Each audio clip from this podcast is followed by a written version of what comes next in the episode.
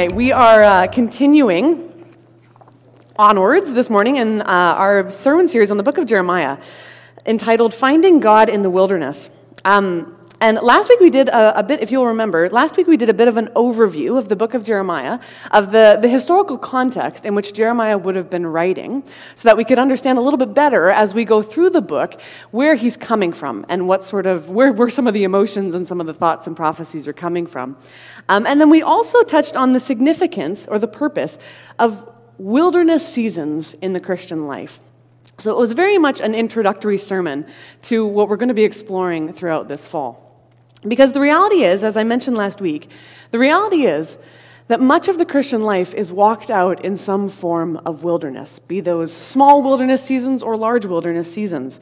Jeremiah was tasked with obeying God, listening for God, and speaking God's words to a people who didn't want to listen in a chaotic season of Israel and Judah's life, existence, when war was on their doorstep and for a purpose and with a message that people just didn't want to listen to, that would make them actually quite mad. Like, let's be real. Nobody wants to be told that bad things are going to happen to them because they're not doing what they're supposed to do. Nobody wants to hear that message. This was part of the problem because not only did Jeremiah have to speak these ominous words to a people that didn't want to listen, but alongside of him were also, and this was always the case in ancient Israel, there were these other prophets prophesying only happy things to the people of Judah because that's what the people wanted to hear. That's what made them popular, which would have been very distressing for, for Jeremiah, having to speak these words, and yet at the same time, you have these other prof- prophets prophesying only happy things and completely counteracting your message. I mean, imagine, imagine this you're, you're standing on a street corner at a busy intersection. You know, there's cars coming by all the time. And suddenly, this, this young family starts walking across into the middle of the road. And you're yelling at them, come back. No, no, no. The, the red sign is still flashing. You know, the, the little red hand, it's still flashing. Come back. You know, that, it's, not, it's not good for you. Turn around and come back to safety. You're just yelling at them because you know that there's oncoming traffic coming. But then all of a sudden, next to you come these loudmouth fools also yelling at this family, drowning out your voice, and telling them, Don't worry about it. Keep going. It's not a big deal. You'll make it to the other side, no problem. Live your life. Do what you want to do. Feel free. But you know, you know that there's danger coming. You know it. You can see it, and there's nothing you can do because they're not listening and the other people around you are completely drowning you out. And the more that they yell, the more insecure you feel. How horribly distressing that would be. And how quickly you would be prone to doubt that you actually know better. I remember a number of years ago reading an article about the sinking of the Titanic. And the writer was explaining how message after message, warning sign after warning sign, had come to the crew on the ship to warn them about all the icebergs that were in their pathway and tell them to slow down. But because they had the agenda of getting to New York the fastest speed that they possibly could in record time, they held their course. Because that's what people's expectations were. They had to fulfill people's expectations. I mean, it was in the papers. Not even God could sink this ship. And then look at what happened. All because they wanted to keep up appearances. All because what other people thought was more important. Why? Why is it so hard for us to set aside the need for keeping up appearances and actually listen for a better way?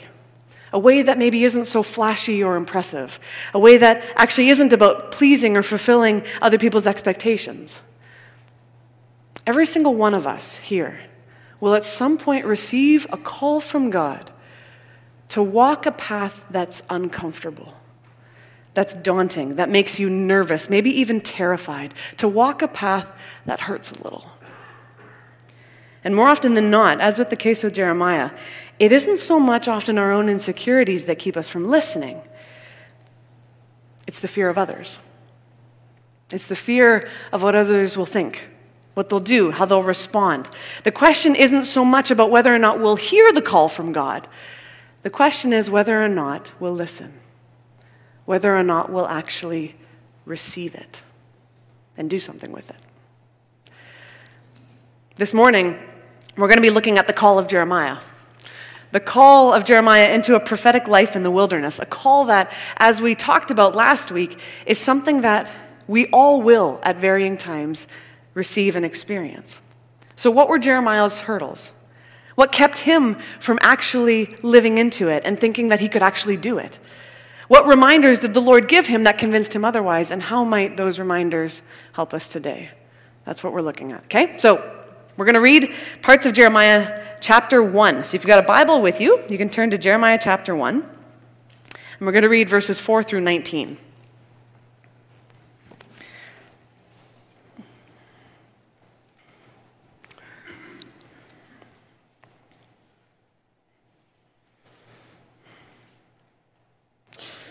Starting at verse 4.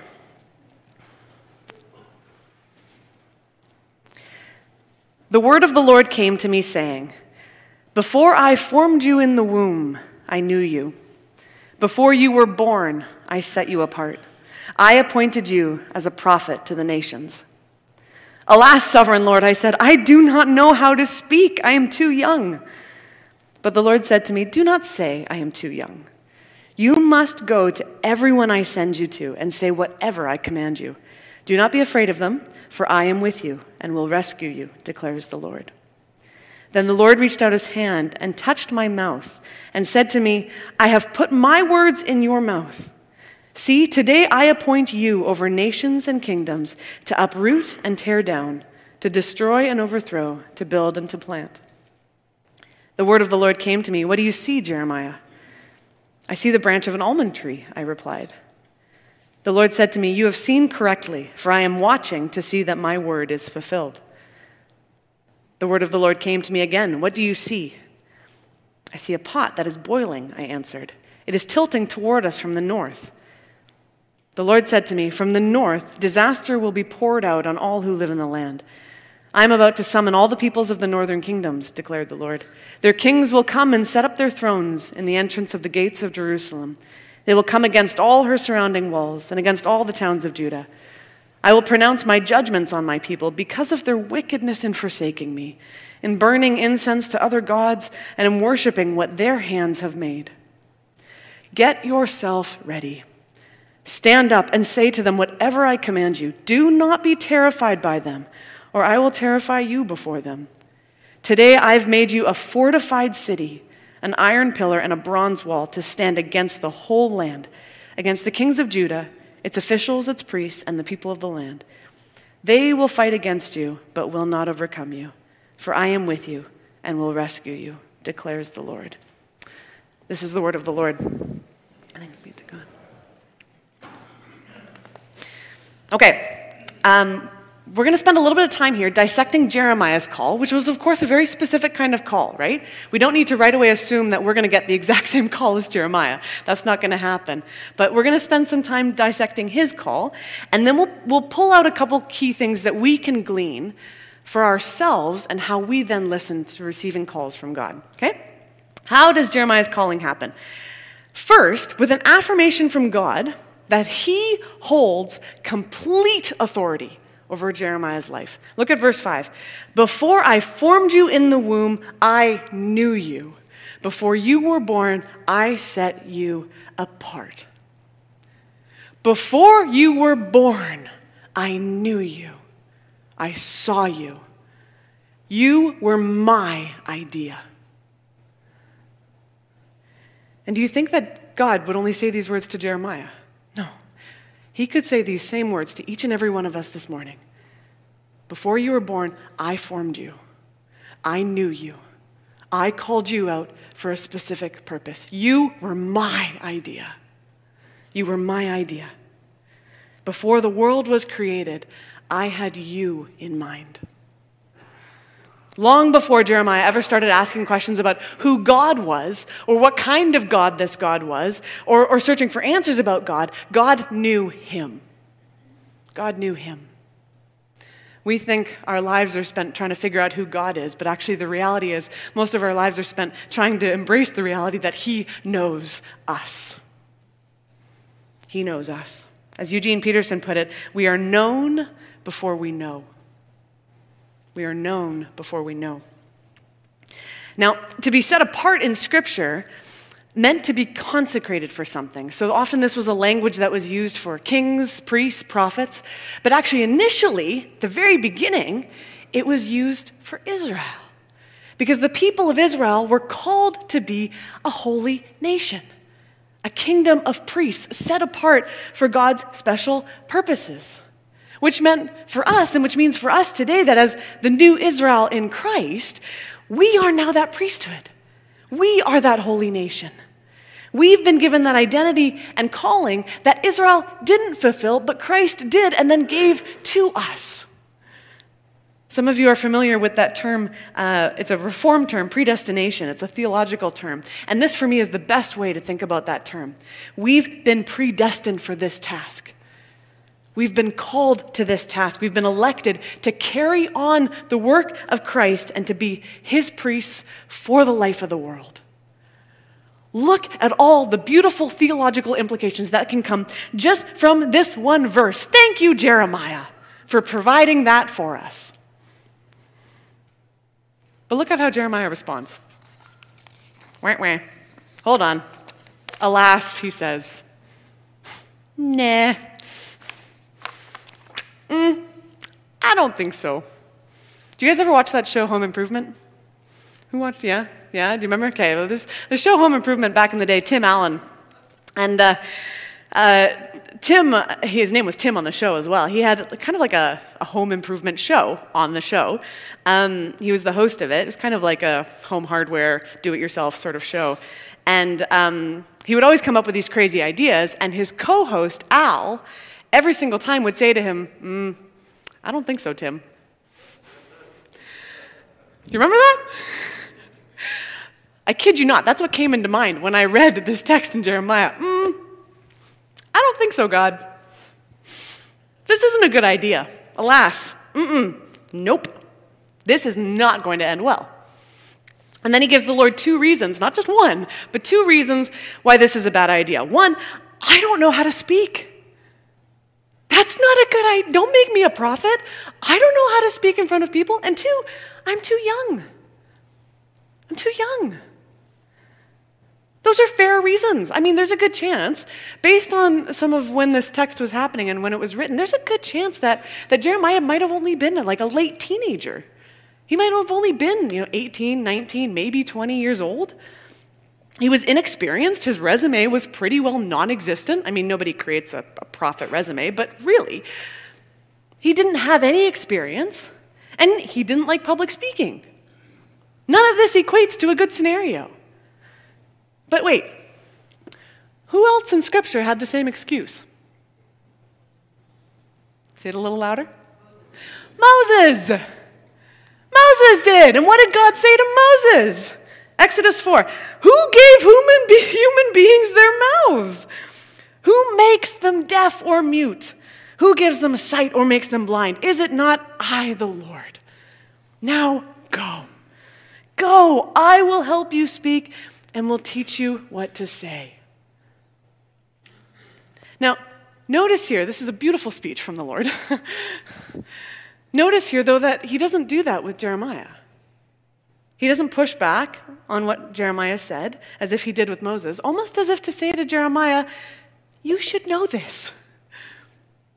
Who made mouths? Who is able to put words in your mouth. You should know by now, Jeremiah, that I specialize in helping people who don't know how to speak speak. This is what I do. Feeling inadequate, in other words, is almost a prerequisite for obeying God's call. Feeling inadequate and actually knowing that you have to wait on God's words in order to say something for Him is a prerequisite for being prophetic. Remember what Jesus said to his disciples in Luke 12. Yes, you guys are going to face opposition, but don't worry about how you'll respond to it. And don't worry about what you're going to say. The Holy Spirit will give you the words to say at the moment when you need Him, when you need them. This is what God does. This is what He does. Again, the question isn't so much about whether we'll hear Him calling to us, the question is whether or not we'll listen, whether or not we'll actually receive it and not be afraid. So, because of that, God right away skips ahead to Jeremiah's second reason, probably the one he's a bit more insecure about, which is this one Do not say, I am too young. I'm too, I'm too young, God. No, no, no, don't, don't say that. Don't say that. Leave it to Scripture to remind us over and over again of our human tendency to make excuses. Right? Even Jeremiah, one of the great prophets in Scripture, tried to run away from God tried to pull out of it, tried to find a way to make it not so that it wasn't going to be him. But thank God that he inspired this regular, very regular, young, broken, emotional, average Joe human being to write down these words for us so that they can still speak to us today. Jeremiah's sensitive youthfulness and quiet nature wasn't an accident. This passage proves to us that his youthfulness and the exact moment that God called him at was not some cruel accident. He was handmade for this task. And it's not like Jeremiah doesn't love God with all, of, with all of his heart, soul, mind, and strength. It's not that he doesn't want to obey God or isn't honored that God's given him this task. And frankly, it's not even really because Jeremiah is insecure about how young he is or his inability to speak. Why is Jeremiah so scared? What's really holding him back? Verse 8 without Jeremiah actually saying it for himself, God actually identifies it for him. He addresses Jeremiah's actual problem. Verse 8 Do not be afraid of them. Oh. Wait, afraid of what? Of them. Do not be afraid of the people that I'm asking you to speak to. They are what's actually keeping you from obeying your call. Ugh, people. People. How much easier it would be to just listen for God's voice and obey God's voice and walk out the way that we're supposed to if it wasn't for people other people. How many of us have refrained from pursuing or obeying God's voice, or a task that we perhaps feel we should do, or a person we should talk to, but didn't because we were afraid of them? We were afraid of what they would say, what they would think, whether or not maybe we'd be a, a burden rather than a blessing. Maybe it's not the right time. Maybe it'll be a little bit embarrassing. See, more often than not, it's not the task that scares us, but the, the person or the people, how they'll react, how they'll respond, what they'll say. Jeremiah here is strictly forbidden to be a people pleaser. I formed you, says the Lord. I made you. Which is why he then says, Don't be afraid of them. I am with you. Don't be afraid of them. I am with you. In other words, fear me before you fear them. They can't do anything to you. They're just people like you. I'm the one that formed you, who knew you, who created you, who had the idea of you in mind before you were born. I made you. And then, because of his loving and fatherly nature, the Lord offers Jeremiah three different assurances that this is, in fact, something he's calling him to do. He gives him a couple images the almond branch and the, and the pot boiling over. Um, whether or not Jeremiah actually sees them in front of him or he's looking at these things in real life and then God gives him, you know, a meaning for them, we don't know. But he gives them these two ordinary things and then affirms this sense of calling also by giving him a prophetic word. So all of this is working together as kind of like a holy pep talk, right? God knows how to, how to sort of boost our insecurities and give us words of assurance. All in a, an attempt to summon Jeremiah to be courageous and not be afraid of the people. Verse 17, do not be afraid of them. And he actually says here, at the end of this passage, he reiterates, don't be terrified by them. Don't be terrified by them. So you can imagine Jeremiah must just be like rattling in his boots. This guy's terrified. He doesn't want to do this. And that's because, based on God's words here, Jeremiah's primary task is going to be standing in front of the leaders of Jerusalem. I mean, imagine God giving you the task to walk into parliament and start explaining, you know, God's prophecies to them. That's terrifying. Nobody would want to do that. Even the Lord admits to Jeremiah that these guys are going to fight against him but they won't overcome. Verse 19 They will fight against you, but will not overcome you, for I am with you and will rescue you. How many of us need to hear today that our obstacles, our burdens, our current wilderness will not overcome us? It won't overwhelm us.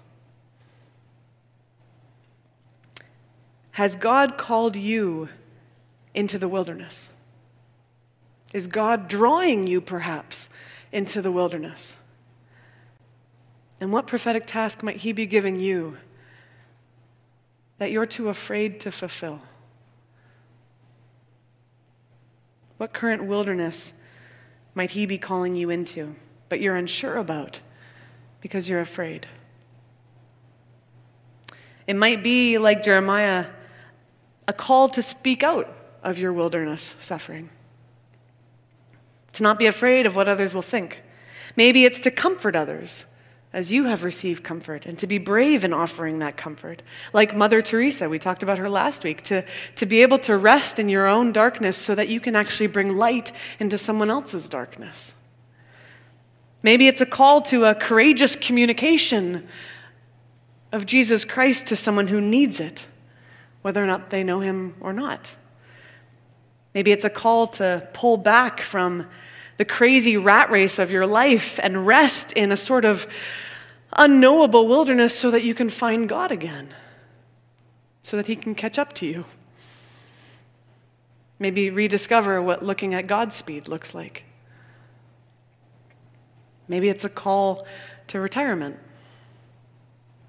to something new to something unknown, to something different, to something perhaps outside of your comfort zone.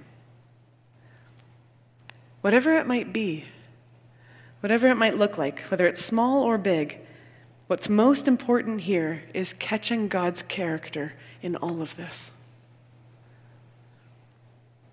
He sees Jeremiah. He sees Jeremiah. He sees what Jeremiah is feeling. He sees the knot in Jeremiah's stomach. He sees the tightness in his chest. He sees the way that Jeremiah's throat closes up just thinking about speaking. He sees the tension headache forming at the back of his head. He sees the dread on his face. He sees the, you know, the no, there's no way I can do this ache in his heart. He sees all of that. He sees it all and he says to Jeremiah, I am with you. I'm with you. You're not doing this alone. I'm with you. In other words, it's a wilderness out there, Jeremiah. I know. And it's a wilderness in your own heart. I can feel it, I can see it. But I'm here. I'm with you. Things are going to get rough, but don't be swayed by that. Always, always remember I'm doing this. It's me.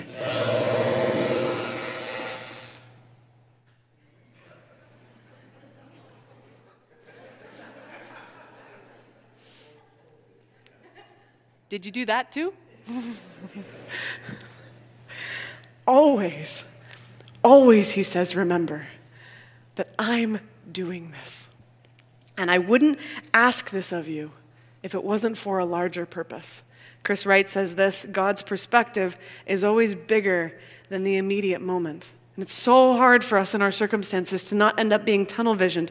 It's so hard. And in some ways, that's actually a good thing. When things happen in our lives, we, come, we become very tunnel visioned because that's all that matters in that moment.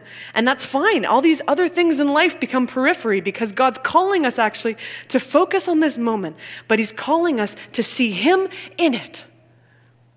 Because if we don't see Him in it, we won't see this thing as a part of His bigger purposes. God has a mission even for us in the wilderness. He's got a mission still to reach the world with love, to reach it with grace, to reach it with mercy, and to heal all that is broken and that is only prone to further brokenness. See, because we exist in a world that is broken and is only prone to further brokenness, it only makes sense that God's going to call us to do things task us with entering into that messiness as His hands and His feet.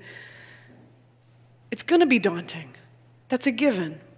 What's needed then is a courageous spirit, a willing spirit, maybe not even courageous, because Jeremiah wasn't very courageous, but he was willing. He was willing. A willing spirit inspired by our own wilderness wanderings, where we find God in the silence and in the hardships of our own fragility and are reminded of who we are. These are some really important words that I'm going to say right now as we close this message. So don't be thrown off by this. Can you hear that? Don't be thrown off by it. Think of it as the Holy Spirit. We are known before we know. He knows us better than we know ourselves. And in a day and an age where so many want, and we are always constantly feeling pressured to create our own identity, thinking of a life, thinking that life begins when I understand myself, as if that's what's most important, Jeremiah shows us that in God's kingdom, we are given an identity. We are given our identity, which is far less pressure, actually we receive our identity. There was something already decided about me before I began to think about myself. Something was already decided for me. And that's what God thinks of me. We receive our identity from He who formed us. And He has set us up, set us apart to be a kingdom of priests and prophets, tasked with taking his message of grace and love to a world desperately in need of hope. Folks, I'm not sure we realize this, but most people don't know this God. Most people don't know this God. They think they know him or, or of him because they know of the church and they know of the occasional Christ follower, and they've seen so called Christian leaders on the TV and on social media, but they don't know him. They don't know him. Most people you encounter on the streets or in a Starbucks or in a Target, well, Target doesn't exist here anymore, or in a Costco, don't really actually know him. But they are known by him. And that's the message that we've been tasked to give them. Our task is to help them see that. Jeremiah's task was essentially that to help Jerusalem to remember that their God, who formed them and who created them and who knows them, was desperately trying to call them back to himself, to asking them to do a U turn, to come back to safety, to where he could be with them and rescue them. He was constantly calling them back to himself. 1 Timothy 2 tells us that God's desire is that all would be saved. That's his heart. In other words, all to be saved. In other words, that all would know him.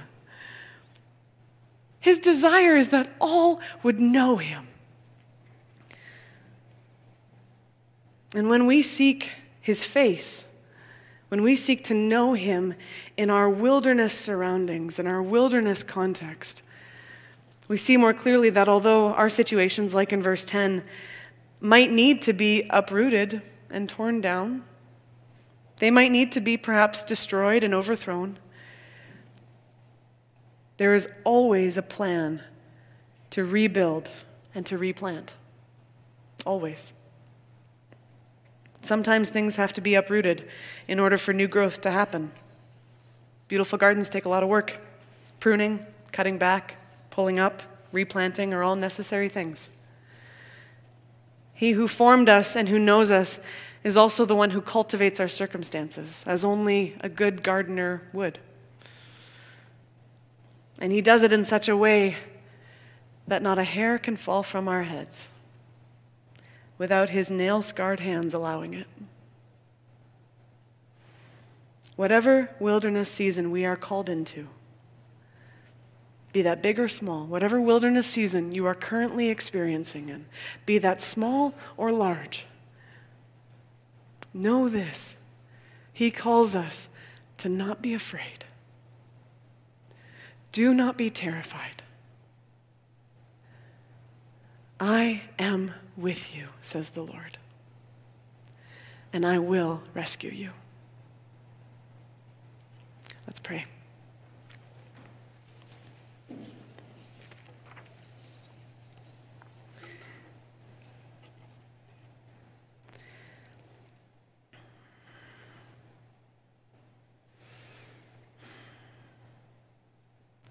Living God, we just want to take a couple moments here, Lord, to pause, to rest in whatever our wilderness might be, whatever insecurities we feel, whatever fears we have, whatever hurdles there are, Lord, to receiving your call in our lives. We rest here in our situations with you, knowing that here you are with us. You are assuring us over and over again that you are with us. Thank you, Father, for being a loving creator, one who always reminds us of the sovereignty you hold over our lives. May we submit all of our fears and our inadequacies to you and look ahead with hope to the rebuilding and the replanting that we know and we trust will happen. We pray this in the powerful name of Jesus Christ our Lord. Amen.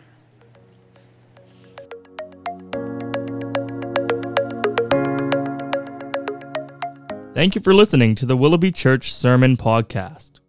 The Willoughby Church Podcast Network also has podcasts about discipleship, the Heidelberg Catechism, and even a podcast hosted by some of the youth. You can find out more about the Willoughby Church Podcast Network by going to willoughbychurch.com.